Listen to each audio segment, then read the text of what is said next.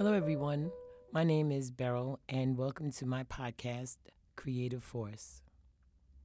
If this is your first time listening, it is good to have you with us.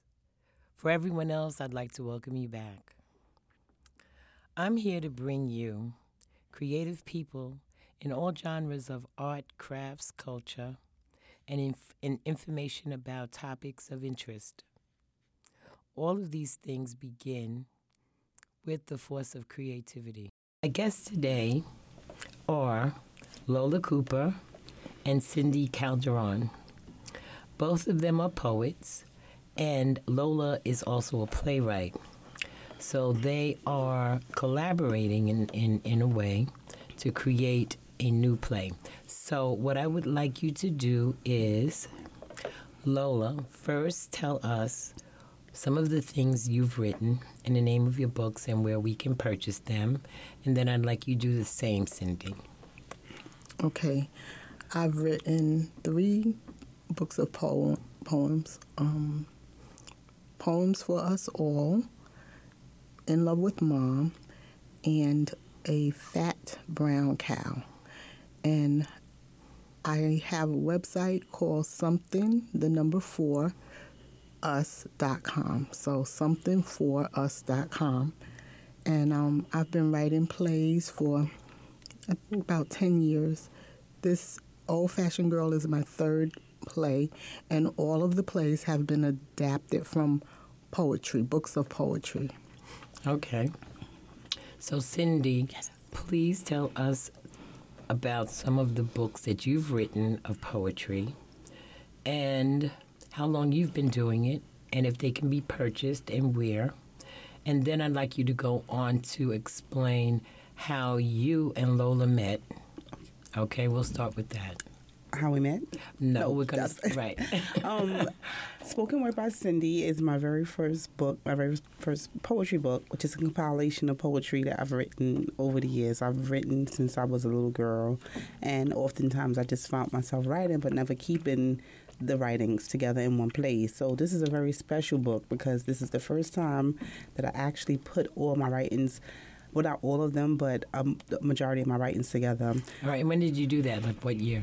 Um, it was actually the book was completed, totally completed in 2014. However, I had some difficulties with my cover layout, so it wasn't actually fully complete and out for the public until 2017. And when did you start compiling?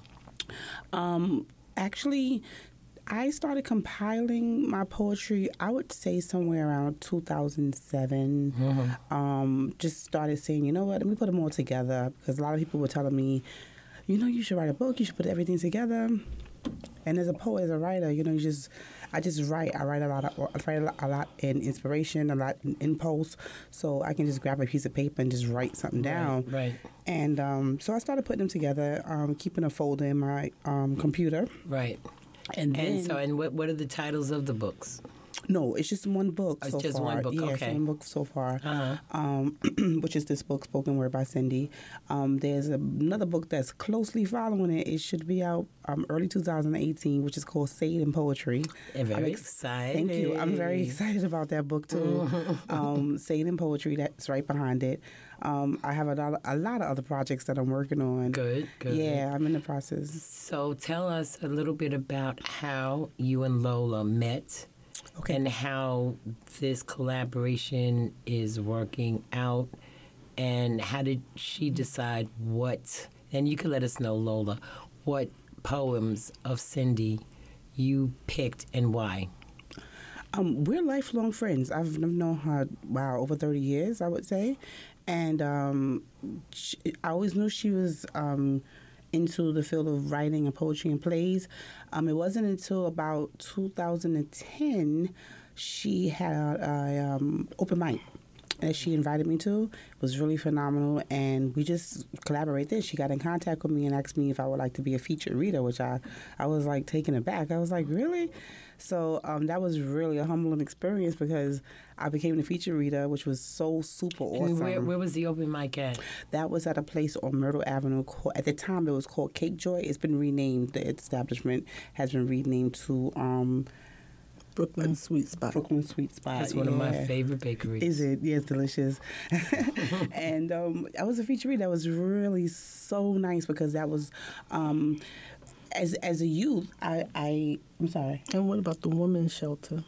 Exactly, exactly. So that led. exa- Thank you. So um, after being a feature reader there, she she asked me again, can I um, do something for Women's History Month? She had a um, event at a women's shelter, and that was really awesome. Okay. Um, she did some color schemes, which was really nice, like brown and pink type of thing. So it really had a really good theme, Mm-hmm. and I was able to burst some pieces for that particular show. And the shelter was in Brooklyn as it well. was in Brooklyn on Carlton Avenue, Brooklyn Okay. Community Community The Services. navy green, something like that. I Yeah. think it's called. Yeah. Mm-hmm. So that was that. Thank you. Harris. It was really good.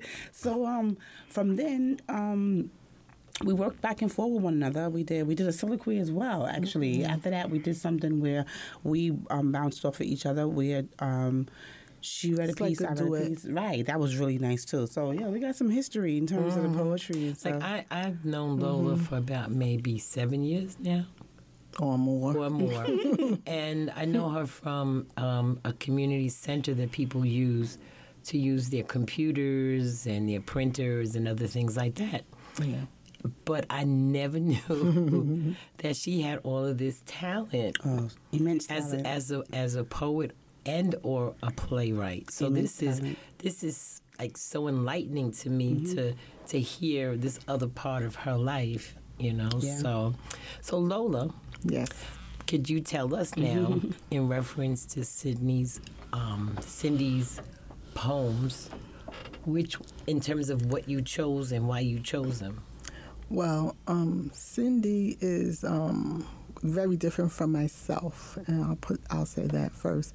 She is. Um, mm, I'm thinking of compulsive writer. She writes. Um, she's insatiable. She writes constantly, so she has so many poems. She she may have hundreds or thousands of poems, and I love all of her work, but there's certain pieces that just really struck me because um, they're they're about the community. They're they're relatable. They're about family, or they're they're just um, they're just so phenomenal to me. So I chose. First, I had thirteen. And then I said, no, no, no, 13 is too many because you need dialogue, you need development, you need the character development. You you know, that's too many. You just you'll just be reading poetry. So I cut it down to 11 and I'm working with 11 poems, but they're poems called like The Whiskey Woman or um was Mr. Um, Mr. Hanson about the the woman trying to get off from work, and Mr. Hanson he won't give her the time off, and you know, and um, um, help me out some of the the names. I'm trying to think of some of the names. Um, I cried or fear. There's one called fear. I mean, who doesn't have fear? It's so relatable. We all have fear. We we get um, um, pushed down or or dismembered or, and we have to try to fight it and pick ourselves up so there was so many po- um, poems that was so powerful that I said, "Oh, I need to make a play out of out Right. of these poems. I need to do something with this material. I need to develop it because I wanted people to hear it, and I wanted them to enjoy it, and um, I'm sure that they will enjoy it. Excuse me. So Cindy, where do you get some of your ideas to in terms of writing your poetry? You know, I'm accessed so much, and I, to be honest with you, I, I write off inspiration. Honestly, um, I can be in my car.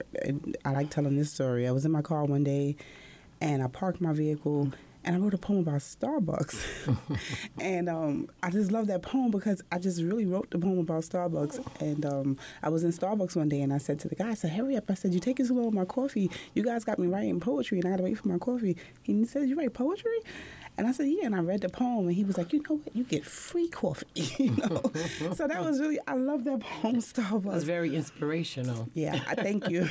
and so I, I write honestly, impulsively. Like like like like Lola mentioned, I write very impulsively. Something can happen, and that can You affect just me. take out your pen and paper. yeah, yeah, mm-hmm. and just write. So, in terms of your process, do you always just use paper and pen, or do you utilize the computer? Do you utilize something else, a tablet or whatever? I do. Um, I I actually now that I have my phone, my phone is loaded with notes um, that has poetry that's going into in Poetry. I just have to put everything together and push it to the publisher. But yeah, anywhere anywhere I am, like this morning I wrote a poem.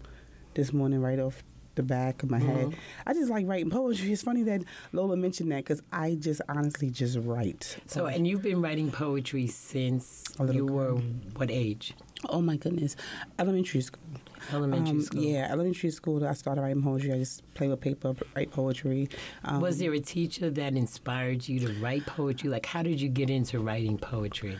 Poetry? I've always liked words. I've always loved wordplay. Wordplay is something. Conversation is something that always have got me. Wordplay is something that always got me. Um, and it just it just actually just flowed. You know, some people ask me, "How do you do that?" And actually, it just flow. It just comes, you know. But my seventh grade um, library teacher, notably, she's in um, mentioned in my book. She, um, I was very um, involved in library activities. I uh, was involved with this um, storytelling contest back then. They had that where students would compete, and um, you had to remember the, the the story. And she was very inspirational to me. I would love to reach back one day and say thank you, but I, I I have to say, in terms of um, educational um, motivation, I would say it was her, Okay. And what was her name? Miss Eleanor Williams, actually. And she was a librarian? At yes, at Susan B. McKinney Junior High So, School. in case she's listening, she may have a Oh. chance to, you know, you might have a chance to reunite. yeah, yeah. So, what was an early experience where you learned language had power? Um, I probably the earliest experience I probably would most likely go back to my junior high school years. Um, I was on a drama team at, at, um, when I entered into junior high school, and I was ex- so nervous. And I was asked to come up on the stage and just read, and I said, "You know what, Cindy, just wing it." And I did, and I had to articulate myself, and I was like, "You know what, just wing it," and I did. And everybody was like, "Oh my goodness, she's so polished." But um, I think that's probably when I realized words had s- some serious power behind it. Yeah. And in reference to what do you want the world to know about you? Um, besides the fact that I pride myself on being extremely strong, I'm I'm a very positive person. I love positivity. I'm really connected to positive sources. Um, I I want them to know that I'm, I'm a believer. I'm a dreamer. So I actually see things happen. I, you know, I can actually I believe it. It can happen. I'm, I'm a huge motivator and encourager. Um, I, I'm just the opposite of what people see. Sometimes they look at me and I, I get a little, I hear you know, you. people look at me, but well, and tell us why why is it, why is poetry important? poetry is very important because poetry allows the person to be free. I I have short poems, I have long poems, I have poems that tell stories, I have poems that might not make any sense to anybody else, but it makes sense to me. Poetry, um, it's it's a it's a freedom of speech in a very unique kind of way for a person because poetry a lot of people think poetry think rhythmic but it is not as we know. So many different types of poetry. Poetry can also it, it's a it's an angle of language that can make a point very quickly you know.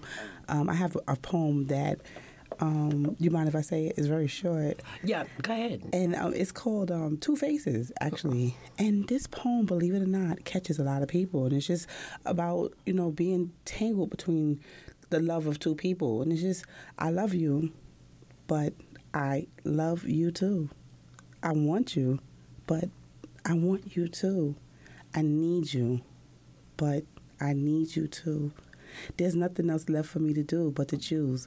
But how do I choose when I love the two? Nice, very you. nice. You know, and I find poetry is one of one part of the. I'm not going to just say English language because there's poetry in mm-hmm. all languages, mm-hmm. but that can create an emotion very quickly. Absolutely. You know, it can make you happy or sad or leave you in a conundrum like, what the hell? You know? So um, I can appreciate that. And that was a very sweet poem. Thank you. Mm-hmm. Thank you. What is the relationship between your speaking voice and your written voice?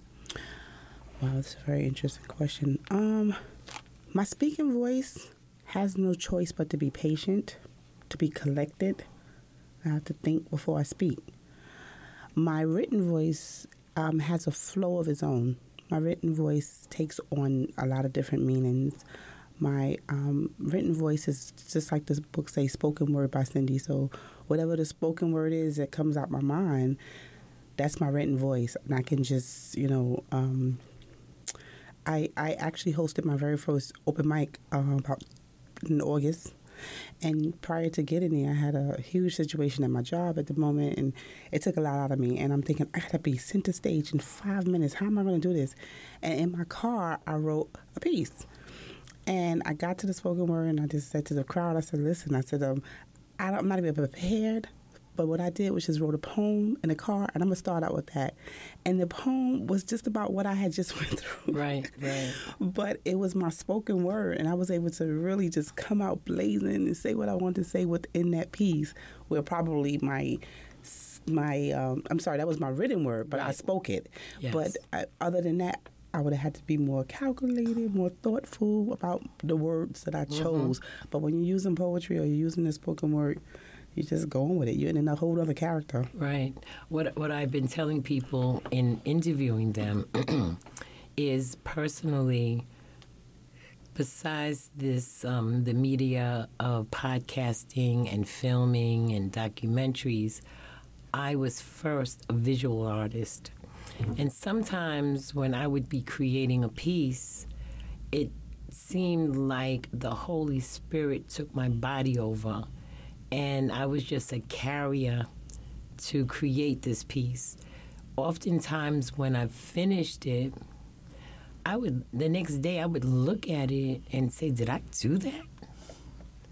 You know, because it's an it's like almost an out of body experience I can relate. hmm you know unless somebody is i believe an artist in in any of the genres of art they can understand it if if they're part of that but if you're not i don't know if if the same thing would come come through if you're a mathematician or you know um, a calculus person or something like that. So uh, well now back to you. What is the most difficult part of your artistic uh, process? Um, the most difficult part about it probably would be once I um, scribble something down on paper, forcing myself to actually type it out. That's probably the most difficult. or when I put it, you know, to get it together, you know, I'm I'm actually spanking myself daily about getting saying in poetry. Our saying in poetry is so ready, and it's just every day I'm just dragging my feet. So that's probably the most difficult part of it all. Well, I was wondering if you'd like to read um, something or a few of the poems that are part of the play. Oh, sure.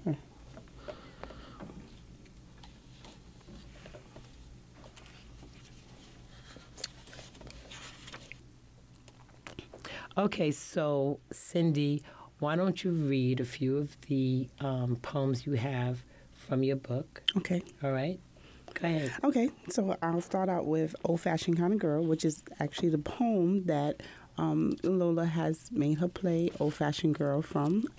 Um, so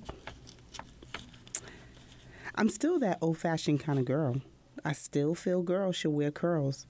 I still think summer should be long. Still think you should pull up that thong. Pants should be pulled up, vicious gangs shouldn't exist. I mean, am I crazy? Is there something I missed? I still believe in home cooked meals. I still think on Sundays we should rep them hills. I still believe in a husband and a wife. I still believe kids should be tucked in at night. Whatever happened to the switch and the rod? Since when we stopped cooking chicken with lard? I love back in the day. You know, the pressing the curls. I still believe in an old fashioned world. Candy stores and parks and double dutch ropes. Good old fashioned neighborhoods like Fort Greene and Park Slope. Remember when neighbors said good morning to you and the days when what you wear didn't have to be new? The Kojak, the soap opera kind of days, the ones when friends would stop by for some spades, the teachers played their parts not different from your parents, and crimes that were committed were much more transparent. Yeah, them days, them old fashioned days, how I wish those days could be replayed. I had no choice but to change with this world, but I sure miss being an old fashioned kind of girl. Very nice. Thank, Thank you, you, so much. Thank, Thank you. you. All right, so go ahead. So we're going to read ah, Fear. And all of these are in the play. These are in the play. Okay, great. Yes. All right, let's hear it. Fear.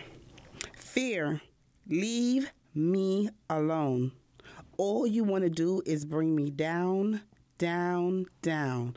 Disseminate my inner strength, make me feel I am not worth it. Isolate and captivate my mind. You try to deactivate, but I see you trying to creep up beside me and whisper in my ear, trying to disguise yourself, trying to make me fear. Don't you know? Haven't you heard? I'm stronger than that. Your tactic, absurd. It's like old politics the strong versus the weak, the struggle with fear I am destined to defeat. I won't be broken. I believe in myself. If I succumb to fear, what else will be left? My generations I see from afar. For all of them, I must set the bar. So listen up, fear. Just leave me alone. I'm destined for success. It's deep in my bones. So take your negative and your misleading tone and fear, oh, fear, just leave me alone. Nice. Thank you so much. Thank you. and, and, these are things that everyone can relate to. Oh, thank so you. So emotionally. Give us one more. Okay. And then we're going to hear from Lola. Okay, um, this one is called "The Whiskey Woman," and this this this poem um, was actually written um, d- direct inspiration. Like I had a situation where I met someone, and um, she inspired me through something that she had went through, and as I was talking to her, I said to her, you know, I said you wouldn't you wouldn't understand what I'm saying, but a lot of people would want to be you, and I sat right outside at that very moment and wrote the poem and it's actually been one of my uh, most requested poems when I when I do public well, readings. People remember it to us, please. it's called the Whiskey Woman. what if I was her? The whiskey woman, the woman with the built-in shot glass, the one with the chaser in the cup. I would turn up that bottle of Jack Daniels, that is, burping and slurping my way through life, living in the pea pod of the local drunk, saying hi to everyone who passed me.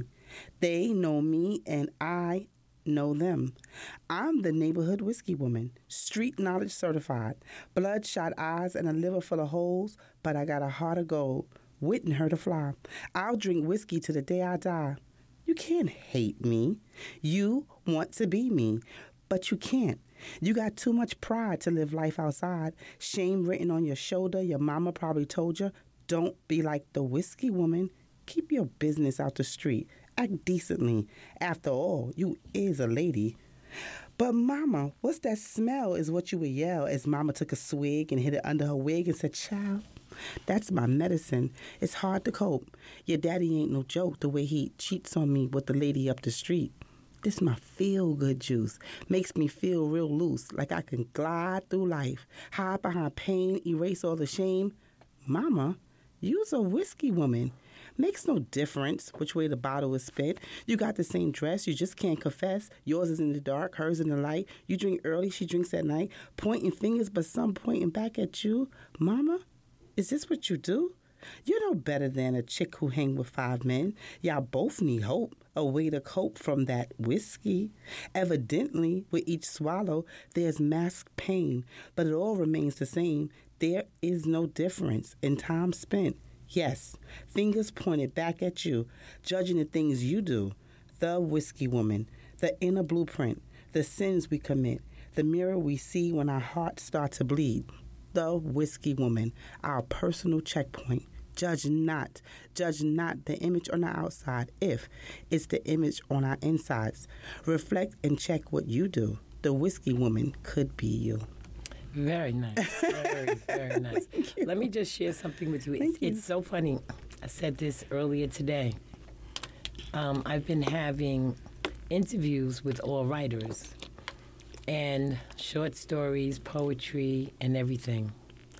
What happens is is that that story there takes me back to my childhood. I was actually a teenager, and I had an uncle on my mother's side, and I was very close to my grandmother. Was her brother, who used to come by, and she would have him do little things around the house, wash the windows, the blinds, the outside, water the garden.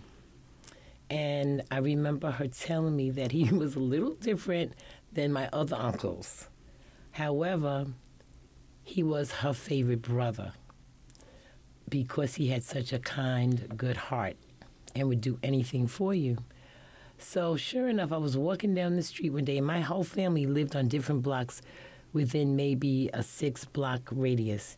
So, I was walking down the street, New Lots Avenue, in fact, in East New York, with my boyfriend. And my uncle was outside with a group of men, and they were all what we used to call back then winos. And my, um, I said to my boyfriend, "There goes my uncle Bub." He said, "Beryl, stop lying. That ain't your uncle." I said, "I'm telling you, that's my uncle Bub."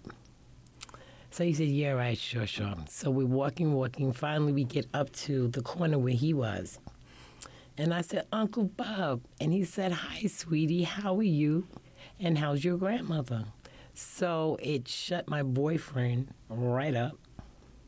And it just goes to show you, although he had this preconceived notion of me and my family when we had somebody who was a wino, but he was the sweetest man you would ever know. And I would never not speak to him because he was in that condition or getting to that condition and hanging out with other winos. So I just wanted to say that that Nice so many story. yeah, so many things that I've read or heard this week just you know bring back memories of my own. And when you can do that as a writer, to me that's what success is. Thank you. You're welcome. All right, so now we're going to go to Lola. And um,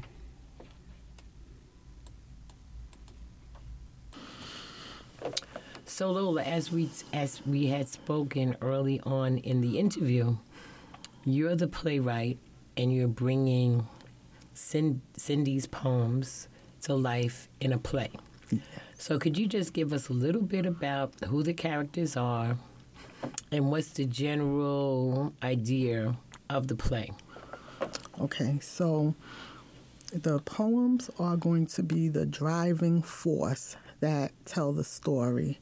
The characters I named them Dee Dee and Debbie because they grew up together and they're like twins, even though they're opposite twins. Um, Debbie is more studious and Dee Dee is more party oriented.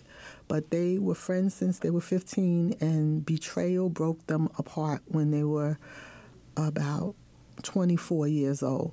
So they've been separated for 15 years, and when they meet, they realize that they had a lot in common that they never disclosed to one another growing up. So the same fears, the same struggles. Um, actually, fear was like a catalyst for them because they realized that they both hid, you know, their fears from each other.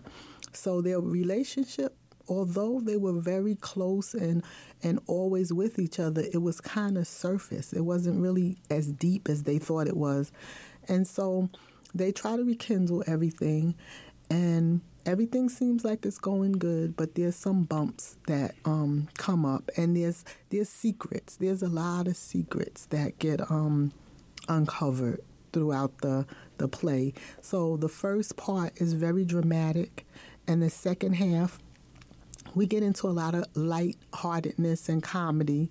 And then at the Don't give away the yeah, ending. Yeah, That- I'm not going to give Okay. the ending, but at the end, I was going to say we we just find out some things that we didn't expect. Nice, nice. Yeah. So, um, what ha- in in in creating this play, um, the the um, a- adaptation of Cindy's poems, What has been the most difficult thing to do? Very good question. Because I've written two plays, but they were prior to this one, they were based on my own work, my own poems. So I knew the work. I kind of could already envision the characters. I knew what they they might look like or feel like or whatever, or what, what their struggles or what their joys might be. And me working with an artist um, work that, you know, I'm like, I'm getting into her head now. I'm I'm I'm living through her experience, and I'm like, okay, you know, what what do I do with this? What do I do? So it was it was very challenging, but it was exciting at the same time because I found that I really was pushing myself, you know, because now I have to integrate all of this material that I'm not as readily familiar with. And even collaborating with someone was a challenge. That was my first hurdle because I I had told her a while ago that I liked her her work and I selected certain pieces that I really wanted to see um, visualized or heard and, and, and acted out. But I didn't know if she was going to give me permission, and you know, and I didn't know how she was going to feel about it. You know, Right. somebody handling your material because I don't even know how I would feel about it. Right. And she was much more gracious than I said I probably would be. Yeah, because when you create something, it's almost like giving birth. Yes, You know, so you're very um, possessive. yes, Of even how people may take the reading of it yes. if they don't take it the same way you intended. Yeah, you can be territorial. Mm-hmm, And and and I analyzed it and I said, "Wow, this girl is really gracious. She's she's really free that. because she just said, "Oh, go ahead. Go for it. Go for But it." But that's also too because you guys have known each other so long. There's a certain amount of trust anyway.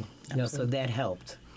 You know, Yeah, somebody, yeah. if a stranger came to her, I'm sure that it may not have been the same way.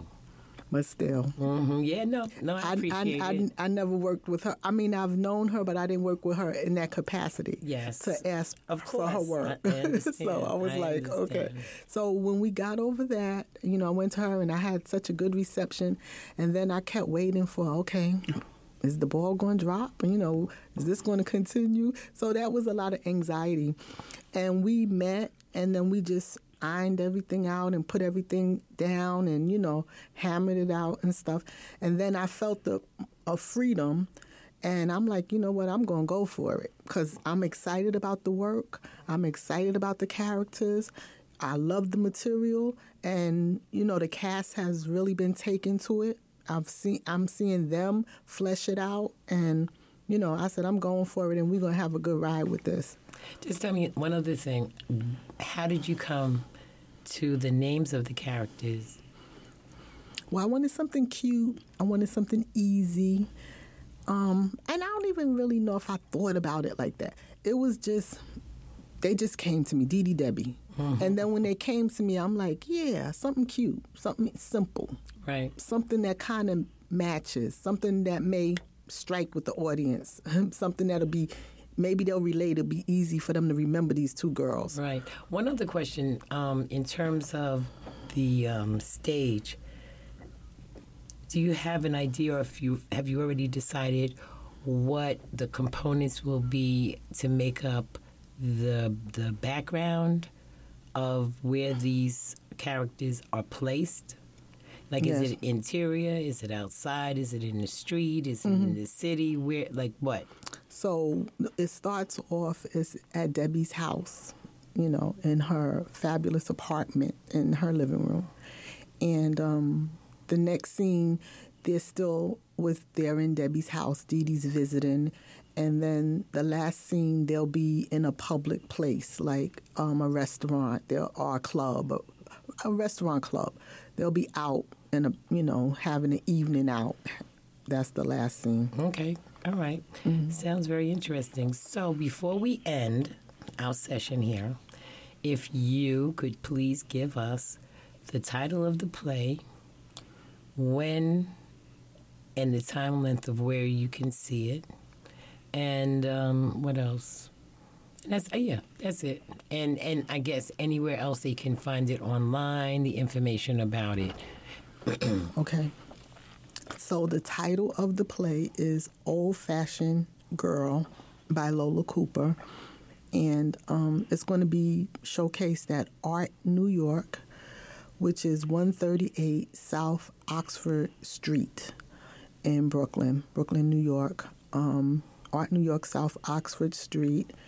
And um, I'm going to be, you know, personally, well, we're going to be doing hand tickets or hard copy tickets, and also online at Brown Paper, Brown Paper Bag Tickets, I think it's called, um, Brown Paper Tickets, um, and also the website. They could reach out to me, somethingforus.com, or my email address. And I'd like to suggest perhaps you might also want to do Eventbrite Okay, and then post it on both your Facebook pages and or Instagram. right. Yes, So you and get most bang for your buck. Yes. Well, I want to thank both Thank of you you. Thank you. ladies for being my guest today. Um, I enjoyed the poetry of Thank you. both of you and um, and the short stories. So I'm looking forward to seeing the play. And I will try and promote it as well. So just send me the information. Meanwhile, to the audience, thank you for joining us at Creative Force podcast. And I hope you come back. and ciao. Good night. Good night. Thank you. Thank you. Thanks for listening to Creative Force. If you like what you hear, I would love it if you have a moment to head over to soundcloud.com slash befreebk slash creative force. Give us a review or a rating. It really helps other folks to find the podcast. Thanks for listening and chat with you soon. Ciao.